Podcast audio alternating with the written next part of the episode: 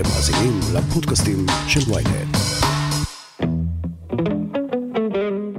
אני חושב שהייתי מ"פ טוב, והייתי מג"ד טוב, והייתי מח"ט טוב, ואני חושב שהייתי גם רמטכ"ל טוב. אבל עכשיו אני שר ביטחון.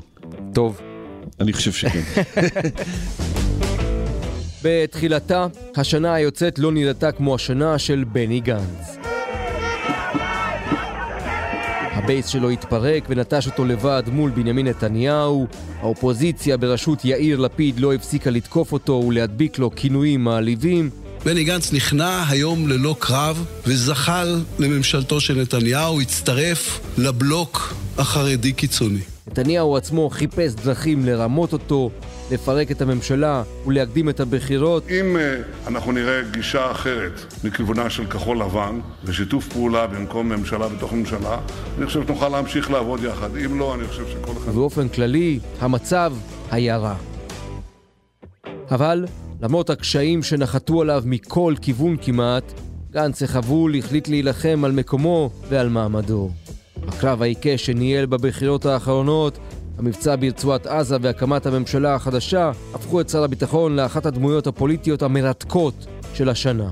בסופו של דבר, אני לא ויתרתי על החלום של ראש הממשלה ועל הכוונה להגיע ליעד הזה. בפרק המיוחד הזה של הכותרת, לראש השנה, רון אזולאי ואנוכי מנתחים את דמותו הפוליטית של הפיניקס החדש של הפוליטיקה הישראלית, ויהיו גם כמה מילים מבני גנץ עצמו.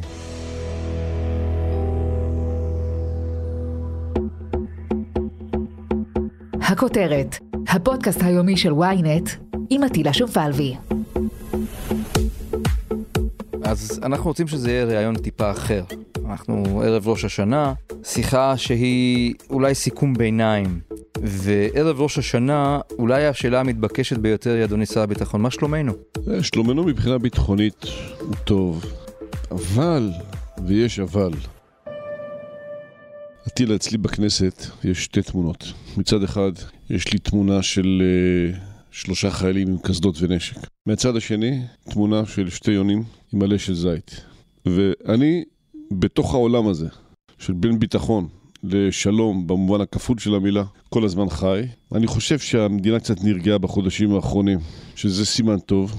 הממשלה שהיא ממשלה מורכבת, משרתת חברה שהיא חברה מורכבת, שגם זה דבר מובן וטוב. המאבק שלנו בקורונה הוא מאבק מתמשך, החיסון השלישי עושה את העבודה שלו, הציבור לטעמי מתחיל להבין שכדאי לעשות את זה וכדאי להירתם לעניין הזה, אז שלומנו טוב. אתה אומר לעשות שלום בינינו, עד כמה היינו על סף של משהו מסוכן מאוד לחברה הישראלית? אנחנו על סף של משהו מסוכן מאוד בחברה הישראלית. אם אני מסתכל על, על שני המרכיבים בחברה הישראלית, המרכיב היהודי והמרכיב האזרחי, אז המרכיב היהודי לא סגור על עצמו. החילונים לא מקבלים את החרדים, החרדים לא מקבלים את החילונים. זה מאוד מאוד מינימליסטי ההיכרות והשיתוף פעולה. ואני חושב שאין מספיק חיבור בין מה שנקרא לו הזרם הממלכתי, בין שהוא ממלכתי כללי או בין שהוא ממלכתי דתי, אבל הוא ממלכתי, לבין החברה החרדית, שזה נראה לי דבר שאנחנו חייבים לעבוד עליו. וגם היחסים שבין החברה היהודית לחברה הערבית במדינת ישראל. מה שקרה סביב שומר החומות לפני, תוך כדי ואחרי, הוא דבר שמטריד מאוד. האלימות בחברה הערבית זה דבר שמטריד מאוד. גם כלפי חלק בתוך החברה, אבל גם כלפי ההשפעה של זה על החברה בכללותה. אבל העניין הזה של השלום עלינו, עם האויבים שלנו, והשלום בינינו, שהוא אפילו יותר חשוב במובן הזה שזה החוסן הפנימי של החברה הישראלית. זה הדבר שמעסיק אותי יותר מכל דבר אחר. אתה יודע, בזמנו, כשהרכבתם את הממשלה ההיא עם נתניהו, התעקשת על קבינט פיוס. זה הפך לסוג של בדיחה באיזשהו מקום. לא בטוח שהקבינט הזה אי פעם יתכנס, אני חושב שלא יתכנס, לא הספיק להתכנס. אבל קבינט הפיוס הזה, אני משליך את זה גם על הממשלה הזו, הוא לא מייצר תפוקות. כלומר, זה לא שעכשיו יש ממשלה חדשה ופתאום הציבור הרבה יותר רגוע. אני רואה מה קורה בחוץ, אני בטוח שגם אתה עדיין קורא את התגובות של אנשים שלא מקבלים את ראש ממשלת ישראל כראש ממשלת ישראל, כיום. כן, תראה, אני מאמין בחשיבות של הקבינט פיוס הזה, אבל אני באותה מידה גם רואה את המורכבות בהקמתו. כי זה לא עניין טכני שתגיד עכשיו זה שבעה שרים ושלושה יועצים ושבעה מומחים והנה יש לנו קבינט פיוס. זה משהו שהוא יותר עמוק מזה. וזה משהו שכל החלקים בחברה הישראלית צריכים להיות בסוג כזה של דבר. אין אחד- קשב. ואין, ואין לזה קשב כי כולם עסוקים בשרידות פוליטית קצרת טווח, וביבי היה עסוק בשרידות פוליטית קצרת טווח בראייתו, בנט עסוק עכשיו בשרידות פוליטית למרות שכוונותיו טובות ורבות. אתה מרגיש שאתה יותר קונצנזוס היום ממה שהיית נגיד לפני שנה? מתקשה למדוד את זה, אני חושב שכן. אלה שאני איתם בממשלה יכולים לקטר עליי, אבל מקבלים אותי כחלק מהם. ואלה שאני לא איתם בממשלה מוכנים לראות אותי כחלק מהם, ובמובן הזה אני חושב שאני יותר קונצנזוס ממה שהייתי קודם. זה אני אותו אחד, זה אותו בני, אותן מטרות, אותה ישראל לפני הכל, לא השתנה שום דבר, לא בממשלה הקודמת ולא בממשלה הנוכחית. הפרספקטיבה של האנשים מסביב, היא, היא השתנתה, לא אני השתניתי. זה די מטורף מה שעברת, נכון? שאתה חושב כן, על זה בפרספקטיבה כן, של כן, שנתיים כן. ו... תשמע, זה מטורף, זה מאתגר, זה לפעמים מתסכל, אבל בסדר, שמע, אתה יודע, זה חלק מהבחירה שלנו ל- להימצא בשדה הפוליטי. מה התסכול? בוא ניתן לך דוגמה. התראיינתי לתקשורת עם הקמת הממשלה הקודמת. העיתונאית מוציאה עיתון של אותו יום, עם הכותרת מנותקים, זורקת לי אותו על השולחן, אומרת לי, מה זה הדבר הזה שהקמתם? אותה מציאות, בדיוק, קורית שנה אחרי זה על צד אחר של הפוליטיקה, ושקט מוחלט. אז זה סוג של תסכול. אבל למה? כי גם מי שביקר אותך מבין שעל גבך יש עדיין את סימני הקרב הזה, כן. שהוביל בסופו של דבר להקמת הממשלה הזאת, ועל זה אין ויכוח. למה זה מתסכל אותך? זה, זה מתסכל- אמור להיות זה- ניצחון זה שלך מתסכל- באיזשהו זה, מקום. תשמע, נכון, תראה, בסוף, אה, אטילה, אני, אני הלכתי לממשלה הקודמת בשביל מדינת ישראל, כי חשבתי שלא נכון בחירות ואי אפשר להתמודד בעידן קורונה, וצריך בעידן קורונה להילחם בקורונה ולא להילחם אחד בשני. והלכתי לממשלה הזאת כי חשבתי שהשינוי הזה הוא דבר מאוד מאוד חשוב. והצלחתי בכל זאת לשמור לאורך כל השנתיים האלה על אה, עליונותה של מערכת המשפט ועל עליונות החוק במדינת ישראל, ולא נתתי לפרק את העניין הזה, דבר שדרך אגב אנחנו ממש בסכנה מאוד גדולה. וכמובן בגידות של אנשים לאורך השנתיים האלה, שזה דבר מדהים, כי אתה בסוף מביא את האנשים בעצמך, סוחב אותם על גבך הפוליטי, נקרא לזה ככה, מגיע איתם להישגים, מביא אותם למקומות מכובדים ביותר, רוצה לעבוד איתם, וכל אחד מהם בוחר משיקוליו שלו לנסות לאבטח את עצמו בצורה כזאת או אחרת יותר מבחינה פוליטית. אתה רוצה להגיד שמות? לא. אני, אני יכול להציע שמות?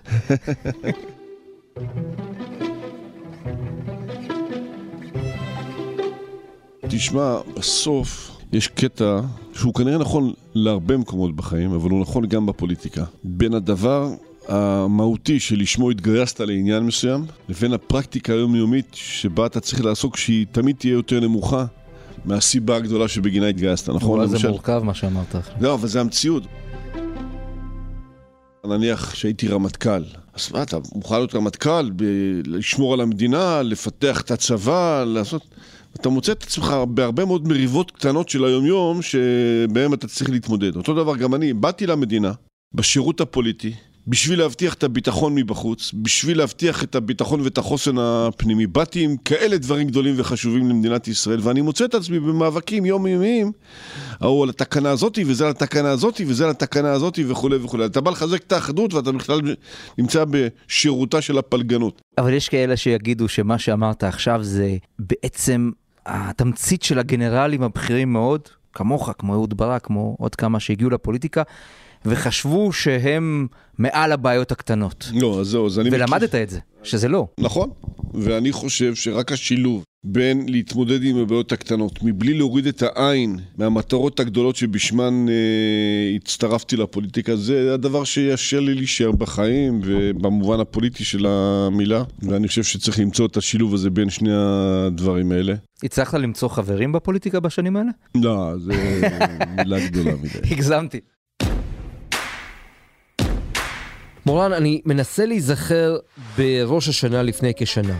אלו היו אולי הימים הכי נוראים שגנץ עבר וחווה. ההתקפות באו מכל עבר, היו קללות, לעג. הוא היה לבד במערכה. זה נכון, בדיוק אה, שנה. אני חושבת שכמעט כל פוליטיקאי בישראל מסתכל על המקרה הזה של אה, בני גנץ וגם ככה הסיק ממנו משהו אה, בשנה האחרונה. אני חושבת שמה שקרה איתו גם אה, באיזשהו אופן נתן לגיטימציה לחלק משחקני אה, ממשלת השינוי בעצם ללכת עד הסוף על המהלך הזה, משום שהביטו אה, על גנץ, האיש השנוא ביותר במדינת ישראל, בפוליטיקה הישראלית באותה תקופה מצד המחנה שלו ברגע שהוא מחליט לחבור לנתניהו חרף הבטחות הבחירות שלו, ובעצם רואים את תהליך השיקום שלו מהאדם הכי שנוא בפוליטיקה הישראלית, חזרה למשרד הביטחון, וכל הדרך הזו שהוא עשה, כולל איזשהו תהליך שבעצם אה, הוא ככה אה, אה, משתקם גם פוליטית, גם ציבורית וגם בכלל מצליח להחזיר לעצמו טיפה מהיוקרה שכל כך עבדה באותה תקופה שאתה אה, מתאר, ונראה לי שבאירועים של הקמת ממשלת האחדות, אה, כל אחד מהשחקנים בסתר ליבו אמר, גם אני יכול להיות קצת גנץ. כלומר, גם אם אני אהיה מאוד מאוד שנוא במחנה שלי, יכול להיות שבעבודה נכונה ובנחישות ובהתמדה ובניסיון לשכנע, למרות שכולם אה, חושבים שאני טועה, שעשיתי את הדבר שנכון היה לעשות, יכול להיות שאני יכול להשתקם כמוהו. מורן, את חושבת שהוא יכול לבגוד בממשלה הזו, בבייס שלו, ללכת עם נתניהו לאיזשהו תרגיל? אני לא חושבת, אה, וזה למרות, למרות האיומים ולמרות הרמזים המפורשים כביכול אה, שהוא יכול כן להקים אי אמון קונסטרוקטיבי וכדומה, אני לא חושבת שהוא יעשה מהלך אה, בוטה מהסוג הזה, אני לא חושבת שהוא ילך לממשלה עם נתניהו, אבל כן צריך להיצמד טוב למשפט שהוא אמר לנו לא מזמן בריאיון באולפן ynet, הוא אמר מפורשות כששאלנו אותו את השאלה האם אתה מסוגל ללכת למהלך של אי אמון קונסטרוקטיבי עם נתניהו במטרה למנוע מערכת אה, בחירות? תשובתו הייתה, אני רוצה להיות ראש ממשלה. המטרה בסופו של דבר הוצבה, צריך לראות אה, איך עושים את זה. אם תיווצר איזושהי סיטואציה שבה אפשר יהיה להקים ממשלה אחרת ללא נתניהו אה, בכנסת הזו, עם תרחישים שונים ומשונים שעוד יכולים לקרות בליכוד או במקומות אחרים, בעיניי אה, בני גנץ יהיה מהאנשים המובילים שיעשו את זה. להגיד לך שהוא מאוהב בממשלה הזו ויזיל דמעה כדי אם, אם יצטרך לפרק אותה? התשובה היא כמובן לא. אני מציעה אה, לזכור שוב את המשפט שהוא אמר, אני רוצה להיות ראש ממשלה, הוא אמר את זה גם בשפל של ארבעה מנדטים בסקרים, הוא אומר את זה גם היום כשמצבו קצת יותר טוב, אה, ואתה יודע מה? אני מציעה פשוט אה, להקשיב לו. אדוני שר הביטחון, בוא נחזור רגע לעניינים הלאומיים. הזכרת קודם את הפערים בחברה הישראלית ואתה העברת פה שני מהלכים די בסמוך לראש השנה. האחד הוא כמובן גיל הפטור לחרדים, מה המשמעויות של הדבר הזה, בעצם האם צה"ל מוותר בעצם על החרדים באופן רשמי, והדבר השני זה הסיפור הזה של הפנסיות בצה"ל. זה שני מהלכים שלא בטוח שהם חלחלו עד הסוף. אז יש שלושה מהלכים ברשותך. אחד, זה סוגיית הגמלאות. הלוא לא יעלה על הדעת שאנחנו ניקח גמלאות מאנשים שכבר שירתו ועזבו את המערכת והם חיים את חייהם. זה לא קביל אתית, זה לא קביל עניינית, זה לא קביל חברתית, זה לא קביל משפטית, אלה אנשים שבצד. כל האנשים בואכה צופה פני עתיד, כל מה שעשינו זה הסדרנו והורדנו. הסדרנו את זה בצורה חוקית והורדנו את המספרים כלפי מטה, לא כלפי מעלה. והטענה שדאגנו להעלות את הפנסיות היא הפוכה למציאות. היא פשוט, איך אומר אריק, הפוך גוטה, הפוך. הסדרנו והורדנו.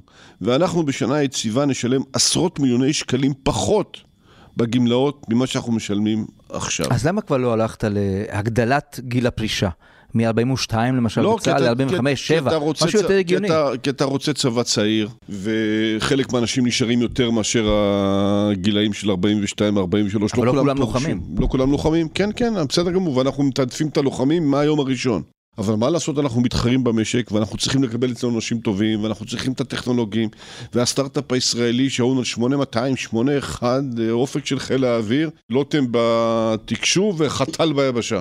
אז מה לעשות, אנחנו צריכים את האנשים האלה, ואנחנו צריכים להיאבק על האנשים האלה, והדבר הזה בא לידי ביטוי לא רק בחשיבות העניין, אלא גם בפרקטיקה. ולכן אני אומר לך, הורדנו להם מהגמלה, לא הוספנו להם לגמלה, רק מה שעשינו, הסדרנו את זה בחוק ולא בתקנות שמתקיימות. אגב, מ-1961, אני, אני הייתי בן שנתיים כשהדבר הזה יצא לדרך. זה קיים בכל ארגון אחר, בחברות, במשרדי ממשלה.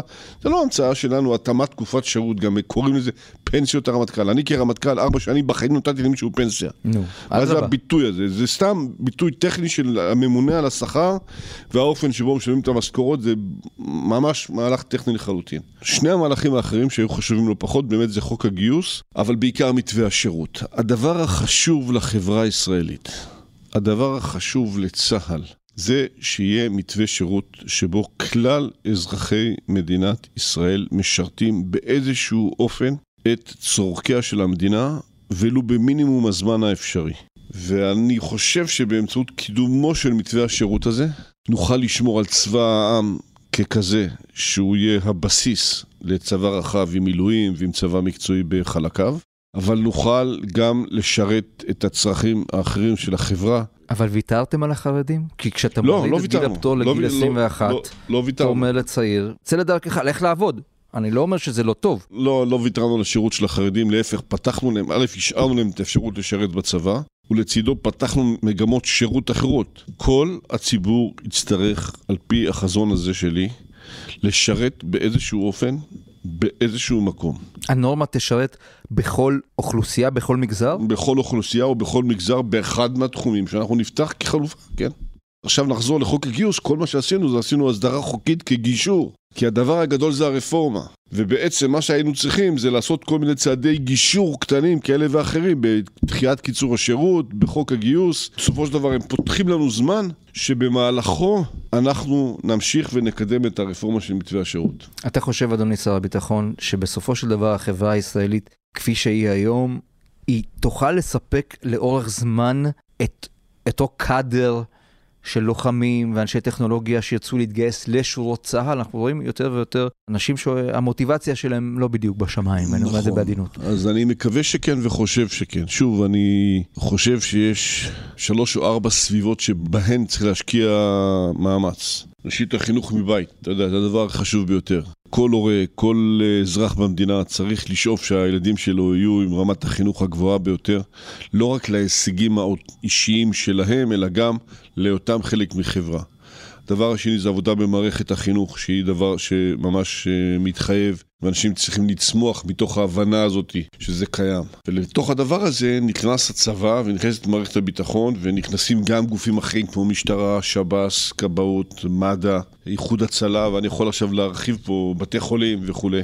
זה מורכב הפעם, זה לא מה שהיה זה פעם. נהיה יותר מורכב ו- ו- ו- ונהיה יותר מקצועי. גם היום, תשמע, זה לא- משנים... לא, הפעם אתה צריך להשקיע הרבה יותר מאמץ כדי... שים לב כמה אתה מסביר לי איך אתה תביא את הצעירים להתגייס לצה"ל. אתה תעשה הרבה יותר פעולות אקטיביות כדי להביא אותם. בסוף המדינה התרחבה, האוכלוסייה שלה גדלה, בעיות הביטחון שלה מטופלות, ואנשים חושבים שהם חיים במקום רגיל. זה בסך הכל דבר טוב. זה קצת wishful thinking. כן, לא, זה דבר, זה דבר טוב, לכש, לכשעצמו זה דבר טוב, אבל אני יודע שהדבר הזה מאוד שברירי, ומחייב חיזוק ותחזוק מתמשך. וזה מוביל אותנו לסוג של צבא מקצועי? כן, תשמע, אתה יודע... אולי כדאי להגיד את זה פעם אחת. לא, צבא אנחנו- קטן וחכם. כי אנחנו צריכים להשאיר את ערך השירות. וערך השירות הוא מהווה בסיס ומרחב מוצא באותה מידה. הוא מהווה בסיס שוויוני בחברה הישראלית לכמה שיותר אנשים שמשרתים, והוא מרחב מוצא לפיתוח ארגוני של הגופים השונים שצומחים מתוכו בצורה שהיא כבר אכן קצת יותר אה, מקצועית. אבל אנחנו לא יכולים להשאיר את המקצוענות מחוץ לתחום שלנו, זה לא הכל שאלה של מוטיבציה.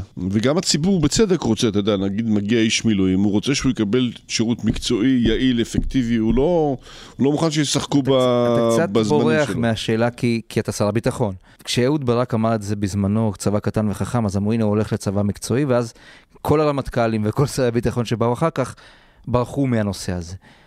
זה לא נכון להגיד, אולי בעוד 20 שנה הצבא הזה כבר לא יהיה צבא העם?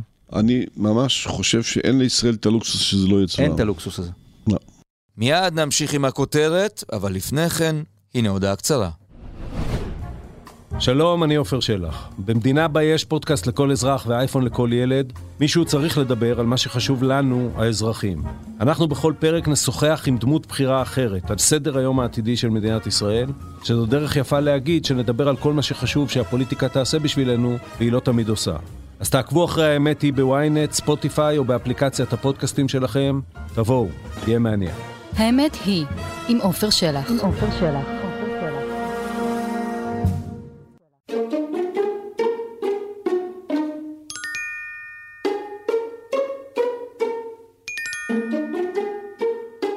בתוך, המשרד, בתוך הבניין הזה בעצם, שאנחנו נמצאים בו במשרד הביטחון, אתה בילית כמה עשרות שנים טובות מחייך, אולי את רוב חייך, עוד מעט 40 שנה. פחות או יותר 50-50, זאת אומרת 20, 20 שנה ראשונות שבכלל לא ראיתי את הבניין הזה, אבל שירתי את הביטחון, ו-20 שנה האחרונות שבהם אני בא ויוצא מהבניין הזה.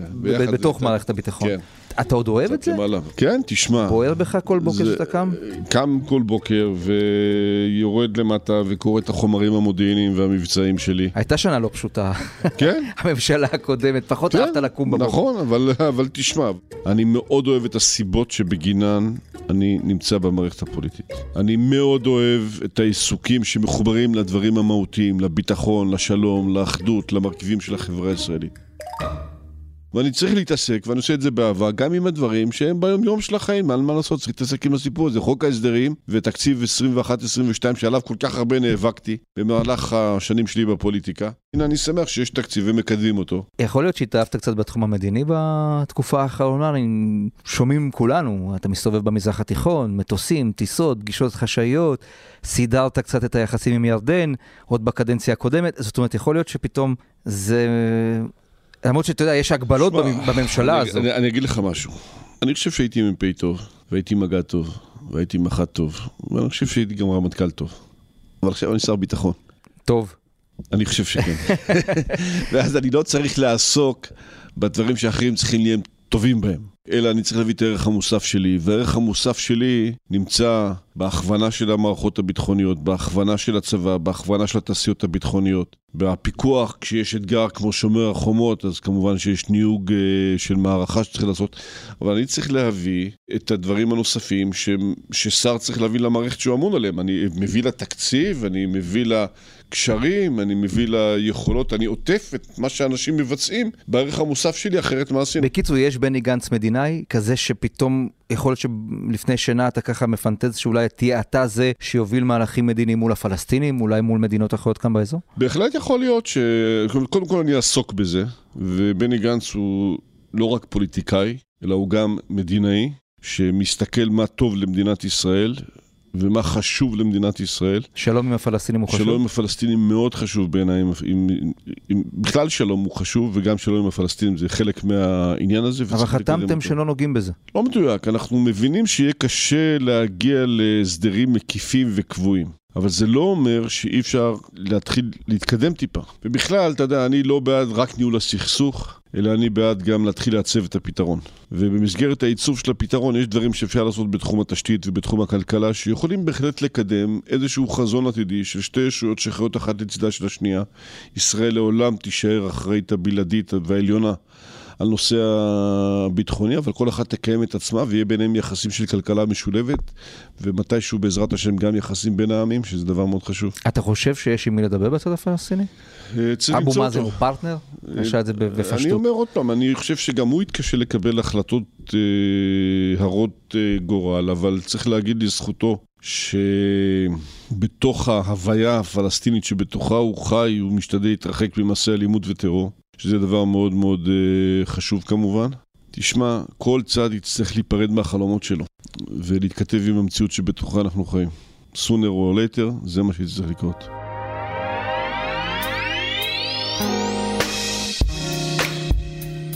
אנחנו אנשים ציניים שמסקרים את הפוליטיקה הישראלית, אבל, אבל גנץ באמת מאמין שיש דבר כזה ממלכתיות, ויש דבר כזה אינטרס לאומי שקודם לכל דבר אחר, זה אצלו ב-DNA. אחרת, מורן, אי אפשר להסביר את הנחישות שלו להמשיך, למרות הבורות הענקיים שלתוכם הוא נפל. מצד אחד אני חושבת שהממלכתיות אה, מלווה אותו אה, בין היתר בגלל הרקורד שלו, בגלל העשייה, המקום שהוא ממנו מגיע, העובדה שהוא היה רמטכ"ל, העובדה שהוא אה, בעצם היה שייך למסגרת שחוקיה וכלליה שונים בתכלית מהג'ונגל הפוליטי שבו הוא נאלץ ככה להתמודד. טבילת האש הראשונה שלו הייתה ככה מאוד קשה, בטח מול אשף תקשורת ואשף פוליטי כמו נתניהו, בעצם דמות פוליטית שמנהלת את העסק מתוך שיקולים פוליטיים ותוך הבנה שהתוצאה הפוליטית היא פה אה, משנה ולא רק אה, שיקולים אחרים של אה, טובת הציבור, כי בסופו של דבר אתה רוצה לשרוד. נדמה לי שאיפשהו במעלה הדרך הוא הבין את העיקרון הזה ואפילו טיפה הרשה לעצמו גם לנטוש את הממלכתיות לרגעים מסוימים. גם היום אפשר להסתכל על ההתנהלות הפוליטית שלו, לראות את המאבקים אה, שהוא מנהל, את העובדה שהוא ככה עומד אה, גם אה, מול לפיד וגם מול בנט וגם מול אחרים בעקרונות שלו, לא מנסה למצוא חן בעיני אף אחד, ובעצם עושה את השיקול הפוליטי הטהור שלו, לא, לאו דווקא שיקולים אחרים שהם טובת הממשלה או טובתו של הציבור הרחב, אלא טובתו של האלקטורט שלו, מה ששלח אותו, וכאן בעיניי באמת הוא קיבל איזשהו, איזושהי זווית אחרת. אה, שלא הייתה לו. מה שהתחיל מאוד מאוד בוסרי ותמים, הפך להיות אה, קצת יותר אה, פוליטי בתקופה האחרונה. את יודעת, נדמה בדיעבד שמרגע שהבין שהוא חייב להתעמת עם נתניהו, מורן, הכל השתנה. פתאום הבייס שלו התחיל להבין את החשיבות שלו לצידו של נתניהו בממשלה הבעייתית שהורכבה. בדיעבד אין ספק שהוא הבין את הטעות שהוא עשה מבחינה פוליטית וגם מה שזה עולה לו ברמה האישית. יכול להיות שהוא היה חוזר אחורה וחושב היטב על המחירים שהוא עלול לשלם בתוך כל הדבר הזה. ועכשיו צריך להבין, הציבור אה, ברובו רואה את גנץ ככה מורחים אותו בזפת אה, ונוצות ואומר לעצמו, אוקיי, הוא פוליטיקאי, הוא מחוספס, הוא אמור להיות מחוספס ואם לא אז שלא יבוא.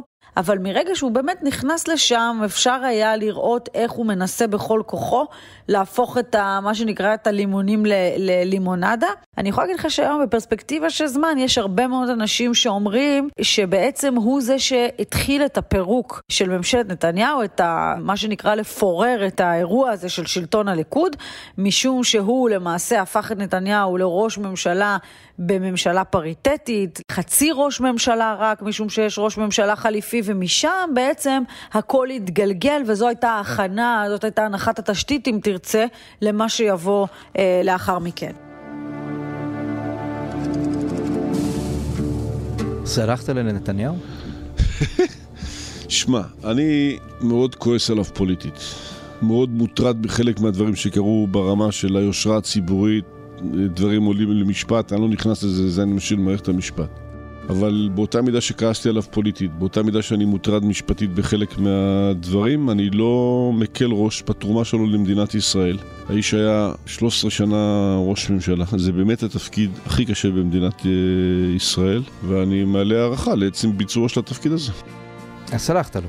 באיזשהו מקום, אני שומע. לא, אני משהו. לומד להכיל את השחקנים בתוך הפוליטיקה הישראלית כמו שהם. שראו אותך מסתודד איתו באיזשהו אירוע, זה כמובן פתח תיבת פנדורה בשיח הציבורי, הפוליטי, ברשתות. מה הם מתלחששים? אתה יכול לגלות לנו על מה התלחששתם בסיטואציה הזאת? אולי סתם סיפרנו איזה בדיחה באותו רגע, אתה יודע, זה גם אופציה. אבל זה מראה על אינטימיות.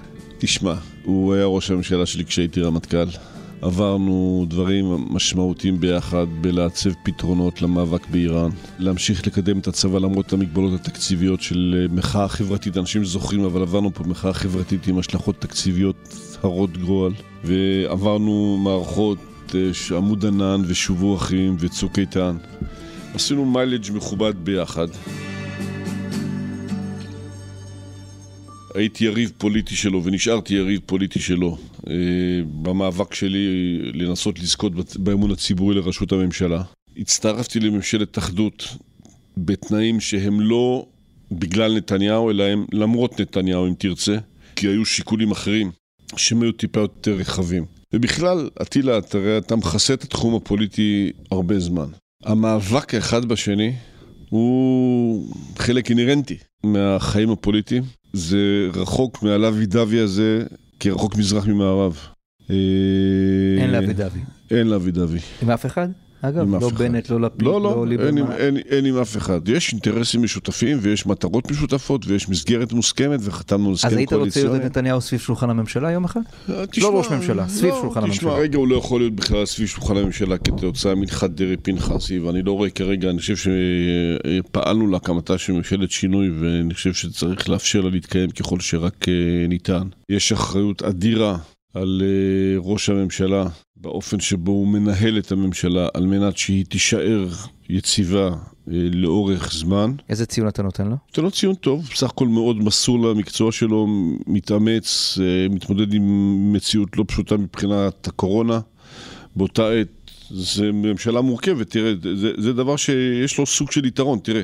החברה הישראלית היא מאוד מורכבת, וכתוצאה מכך גם הממשלה היא מאוד מורכבת. בממשלה יש ימין, מרכז, עבדך הנאמן ושמאל האחרים, וזה ככה נראית גם החברה הישראלית. זאת אומרת, זה שתהיה עכשיו ממשלה מאוד מונוליטית מאיזשהו צד, והיא תתפקד כממשלה רגילה וכולי וכולי, זה לא אומר שהבעיות מפסיקות להיות מורכבות בחוץ. פה אנחנו רואים מורכבות ממשלתית, אבל יש גם מורכבות ישראלית, והן מתכתבות אחת עם השנייה לא רע.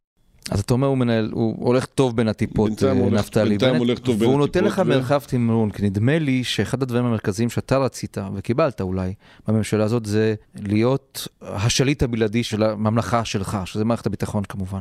ופה אתה מרגיש שאתה מקבל את כל ה... כן, תשמע, אני חושב? ש... כן, אני מקבל את החבל הזה, וטוב שאני מקבל את החבל הזה. אני חושב שאני צריך לקבוע, לנהל את המערכת, להוביל אותה, לעצב אותה וכולי. כמובן שיש קבינט מדיני-ביטחוני, אנחנו שומרים אותו בתמונה, זה כמו הדירקטוריון שלי, נניח, לצורך האנלוגיה, נכון? אני מופיע בפני הדירקטוריון הזה, אנחנו מוסרים דוח מצב, אנחנו מקבלים את ההערות, אנחנו שומעים את הדירקטיבות, אנחנו הולכים ומיישמים אותם. אבל אי אפשר לנהל איתנו את המערכת. אני המנהל הבלעדי של המערכת הזאת, כל השאר, דעתם חשובה. הקבינט הזה טוב יותר מהקבינט הקודם?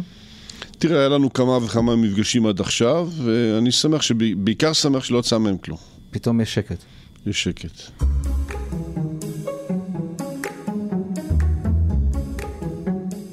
בממשלה הזו בני גנץ הוא שחקן מרכזי, אפילו מאוד. תראי, כמעט בכל תחום שנוגע לחיים של כולנו במדינה הזו, מביטחון כמובן, וקורונה. ואפילו ביחסי חוץ, הוא שם. ויש לי תחושה שיאיר לפיד לא ממש אוהב את זה. זה לא יהיה מופרך להעריך אה, שיאיר לפיד לא אוהב את העצמאות הזאת של אה, בני גנץ, לא אוהב את העובדה שבני גנץ לא מתאמץ אה, לרצות אף אחד, פועל לפי מה שנראה לו ולפי מה שמשרת את הקהל שלו ואת האינטרסים שלו באותו רגע, כי זאת המציאות הפוליטית. תוסיף לזה את העובדה שכשחקן עצמאי הוא מעורה מאוד בקורונה, בשעה שלפיד הכריז שהוא אין לו מה לתרום בענייני הקורונה, משום שהוא לא מומחה ויש מומחים אחרים שיכולים לעשות את זה, שעה שבני גנץ לא מפספס אף אה, דיון אה, בקבינט, לוקח עוד ועוד אה, תחומי אחריות ונכנס אפילו לרזולוציות אחרות שקשורות בתקציב המדינה ונפגש בחזית אחרת עם אבו מאזן, עם ראש הרשות הפלסטינית, ובעצם משחק על כל המגרש, בכל החזיתות. אז אפשר להעריך שכל זה ביחד מוסיף ליחסים המתוחים אה, ממילא. האם בני גנץ מוטרד מהעובדה שיאיר לפיד זה לא לרוחו ההתנהלות שלו? לא בטוח, ואני עדינה כשאני אומרת את זה, לא בטוח.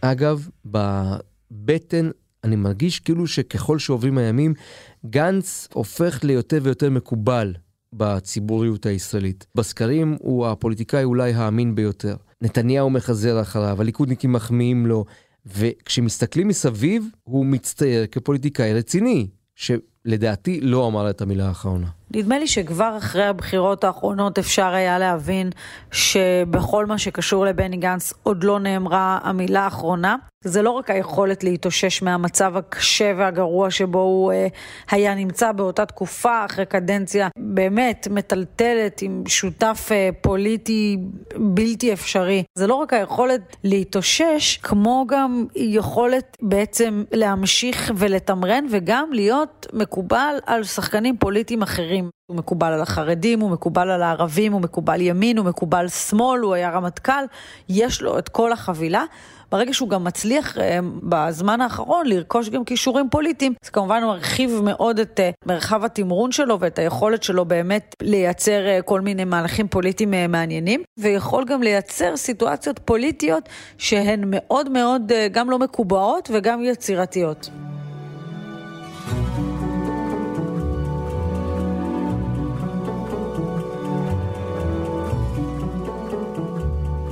בני גנץ, ראש הממשלה ביקר בוושינגטון, והייתה שם התבטאות של הנשיא האמריקני שכולנו ניסינו לנתח ולפרשן כמובן.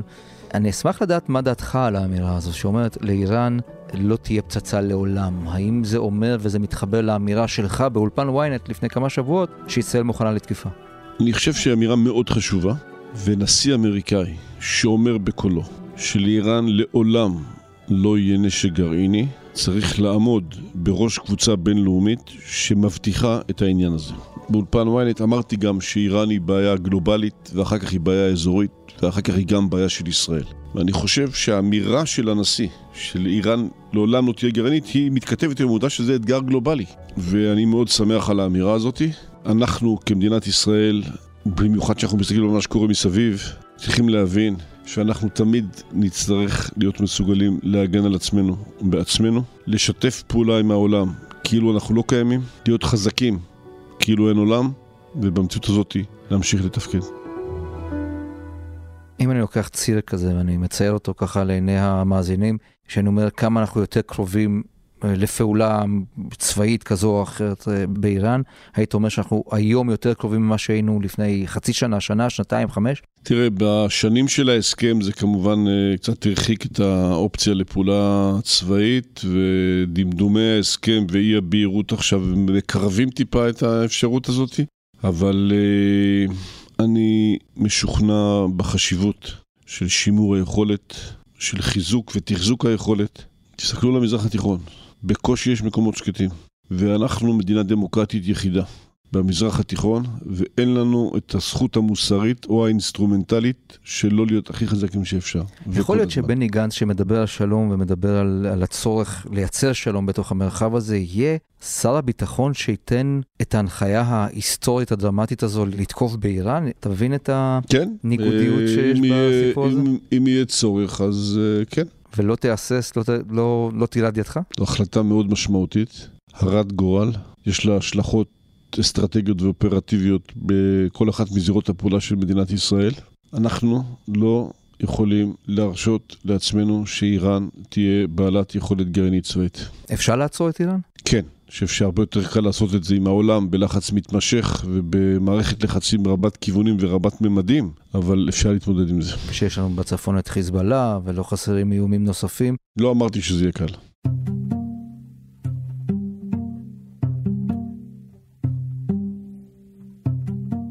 מיליארד דולר הורשו על ידי האמריקנים, או הובטחו על ידי האמריקנים, ונדמה לי גם לך הובטחו כמה mm-hmm. מיליארדים כשהיית אה, בביקור בזק שם לפני כמה שבועות, כדי להצטייד בכיפת ברזל. יש למדינת ישראל מספיק הגנה מפני האיום הזה, האיום הרקטי? כן, ואנחנו צריכים להמשיך להעצים אותה. את היכולת הזאת. אה, אכן בביקורי כבר סיכמנו שיהיה תגבור של המיירטים כתוצאה ממה שעברנו בשומר החומות. אה, אנחנו צריכים להרחיב את היכולת הזאת יותר ממה שיש לנו כרגע, אבל אני שמח שהנשיא האמריקאי הביע את המחויבות שלו. היחסים בינינו לבין האמריקאים הם טובים, הם מיוחדים, הם ייחודיים, ואנחנו צריכים להמשיך לתחזק אותם, ואנחנו לא יכולים לראות אותם כמובנים מאליהם. יש קולות אחרים גם בארצות הברית, לצערי היום, שהם לא בטובתה של מדינת ישראל, וזה תחום שאנחנו חייבים לעסוק בו כל הזמן. ברגע שמחסנים יהיו מלאים, פעולה נוספת בעזה ביוזמת ישראל היא על הפרק? כן, תשמע, כל הפעולות הן על הפרק. אנחנו יכולים לפעול מול עזה בכל נקודת זמן, ואנחנו נפעל כאשר יש צורך, לעתים כתוצאה מהסלמה. זה יכול לקרות גם בהחלטה יזומה שלנו, אבל uh, ברשותך לא נשתף עם הציבור uh, מהן ההחלטות האופרטיביות שלנו. אתה מרגיש שאתם פועלים שונה בעזה? כלומר, יש תגובה, יש מכה, כן, ההרתעה אני... חזרה? לא כולם מסכימים עם זה. ההרתעה לא נפסקה, ואני חושב שעזה לא רוצה להתעסק איתנו, וגם פעולות שהם עושים, אז הם עושים אותן בשביל לא לעשות פעולות אחרות. אה, פעולות בגדר זה במקום לראות רקטות, אה, לירי נ"מ זה במקום לראות רקטות. כאילו זה מסביר שהם לא רוצים להגיע לאזורים מסוימים, אבל הם מנסים להביע את התסכול שלהם ולהפעיל את הלחצים שלהם בכלים שעומדים לרשותם. אני לא מזלזל בבלון נפץ, בבלון שריפה או ברקטה, ואנחנו משתדלים להגיב. ולפעול בצורה נחרצת מול כל אחד מהם. ועדיין מעבירים כסף לחמאס, או לפלסטינים. עדיין מעבירים כסף לתושבי עזה הנזקקים, או לעובדי הציבור. אנחנו לא מעבירים כסף לאנשי חמאס פר סה. ואנחנו עושים את זה בצורה יותר מבוקרת מהפעמים הקודמות, ואני שמח שכך.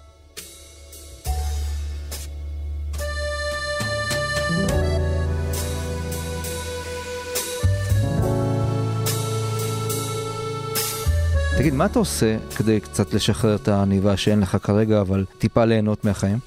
אה, קורא ספרים, מקפיד. מה אתה קורא עכשיו? אני קורא את מיכה גודמן, הפרעת קשב, ממליץ מאוד, מאוד מאוד לקרוא את הספר הזה. גם לך יש? אה, אני נלחם בה. אני חושב שהמדיות החברתיות והטלפונים והתקשורת הפיזית היא חטפה זפטה רצינית מאוד וחייבים להיכנס לאיזון בסיפור הזה, אבל זה שאלת אותי מה אני קורא ועל מה הספר, אז... זה נכון שאתה מוציא את הצוות שלך החוצה עם הפלאפונים מהדיונים? בתוך הדיונים שלי אין טלפונים. כי יש להם הפרעות קשר. תשמע, יצא לנו להיות הצוות שלי ואני בנסיעה מנקודה א' לנקודה ב', שבא לנו קשר אבל לא פתחנו טלפונים. ומצאנו את עצמנו שלוש או ארבע שעות פשוט יושבים ומדברים אחד עם השני. מה שלא קרה המון זמן. כי הטלפונים מפריעים לחיים. הם עוזרים לחיים, אבל הם מפריעים בה במידה. אה, אז ההתנתקות היא חשובה, אז הקריאה היא חשובה. אני לצערי רק הולך וקצת רץ מעת לעת, אה, שחייה פעם בשבוע, פה ושם איזה סרט טוב. המשפחה עדיין אומרת, בני, תמשיך? והמשפחה בגיבוי מלא. כן, עדיין? כן. כשאתה מתקבל עכשיו, אה, ב, אני רואה סרטונים בכל מיני מקומות במחיאות כפיים, אחרי הפסקה של איזה שנה בתחום mm-hmm. הזה, מה אתה אומר לעצמך? איזה ציבור הפכפך? כן. או אתה אומר, אני טעיתי ו... אני באמת מרגיש קביל בהרבה מקומות חברתיים במדינת ישראל, ואני לא מקבל מחיאות כפיים, אבל אני מקבל באהדה רבה בחברה החרדית, למרות שהם לא מצביעים לי. ואני נלחם עבור חקלאי הצפון למרות שהם לא מצביעים לי. אני חושב שיותר ויותר אנשים מכירים בעובדה שאני מהווה סוג של פתרון ולא סוג של בעיה. שאלתי פעם מישהו מקורב אליך, האם כל יום שעובר הופך את בני גנץ יותר מתאים לראשות הממשלה? אני לא אגיד לך מה ענו לי, אני אשאל אותך האם אתה מרגיש כך. אני חושב שכן, כי המיומנות והפרספקטיבות שהולכות ומצטברות זה בסופו של דבר נכס של ידע. ואתה מרגיש שכשנכנסת לא הבנת כלום? אתה יודע, שאלה אותי פעם בריאיון אחר, אה, מישהו שהוא לא איש תקשורת, שאל אותי, תגיד, אם היית יכול לשנות דבר אחד בחיים הפוליטיים שלך, מה היית משנה? אז ככה הופתעתי מהשאלה, אבל אמרתי בכל זאת שאת מה שאני יודע אחרי שנתיים וחצי הייתי יודע ביום הראשון. פודקאסטים אתה שומע? לעיתים, כן. את הפודקאסט הזה מן הסתם תשמע. את זה אני אשמע. שר הביטחון, לא תודה רבה. לא אשמע, אני אקשיב לו. שר הביטחון בני גנץ, תודה רבה. תודה רבה. שנה טובה. שנה טובה לך, לכל המאזינים. עד כאן הכותרת להיום. אתם מוזמנים להאזין לפרקים נוספים בוויינט, בספוטיפיי, באפל ובכל אפליקציות הפודקאסטים באשר הן. אם יש לכם הערות, בקשות או רעיונות, אתם מוזמנים ליצור איתי קשר באמצעות האימייל podcaststrudelynet.co.il עורך הפודקאסטים שלנו רון טוביה, בצוות אלן נחמני ושחה ברקת, על הסאונד ניסו עזרן. אני עטילה שומפלבי, נשתמע אחרי החג.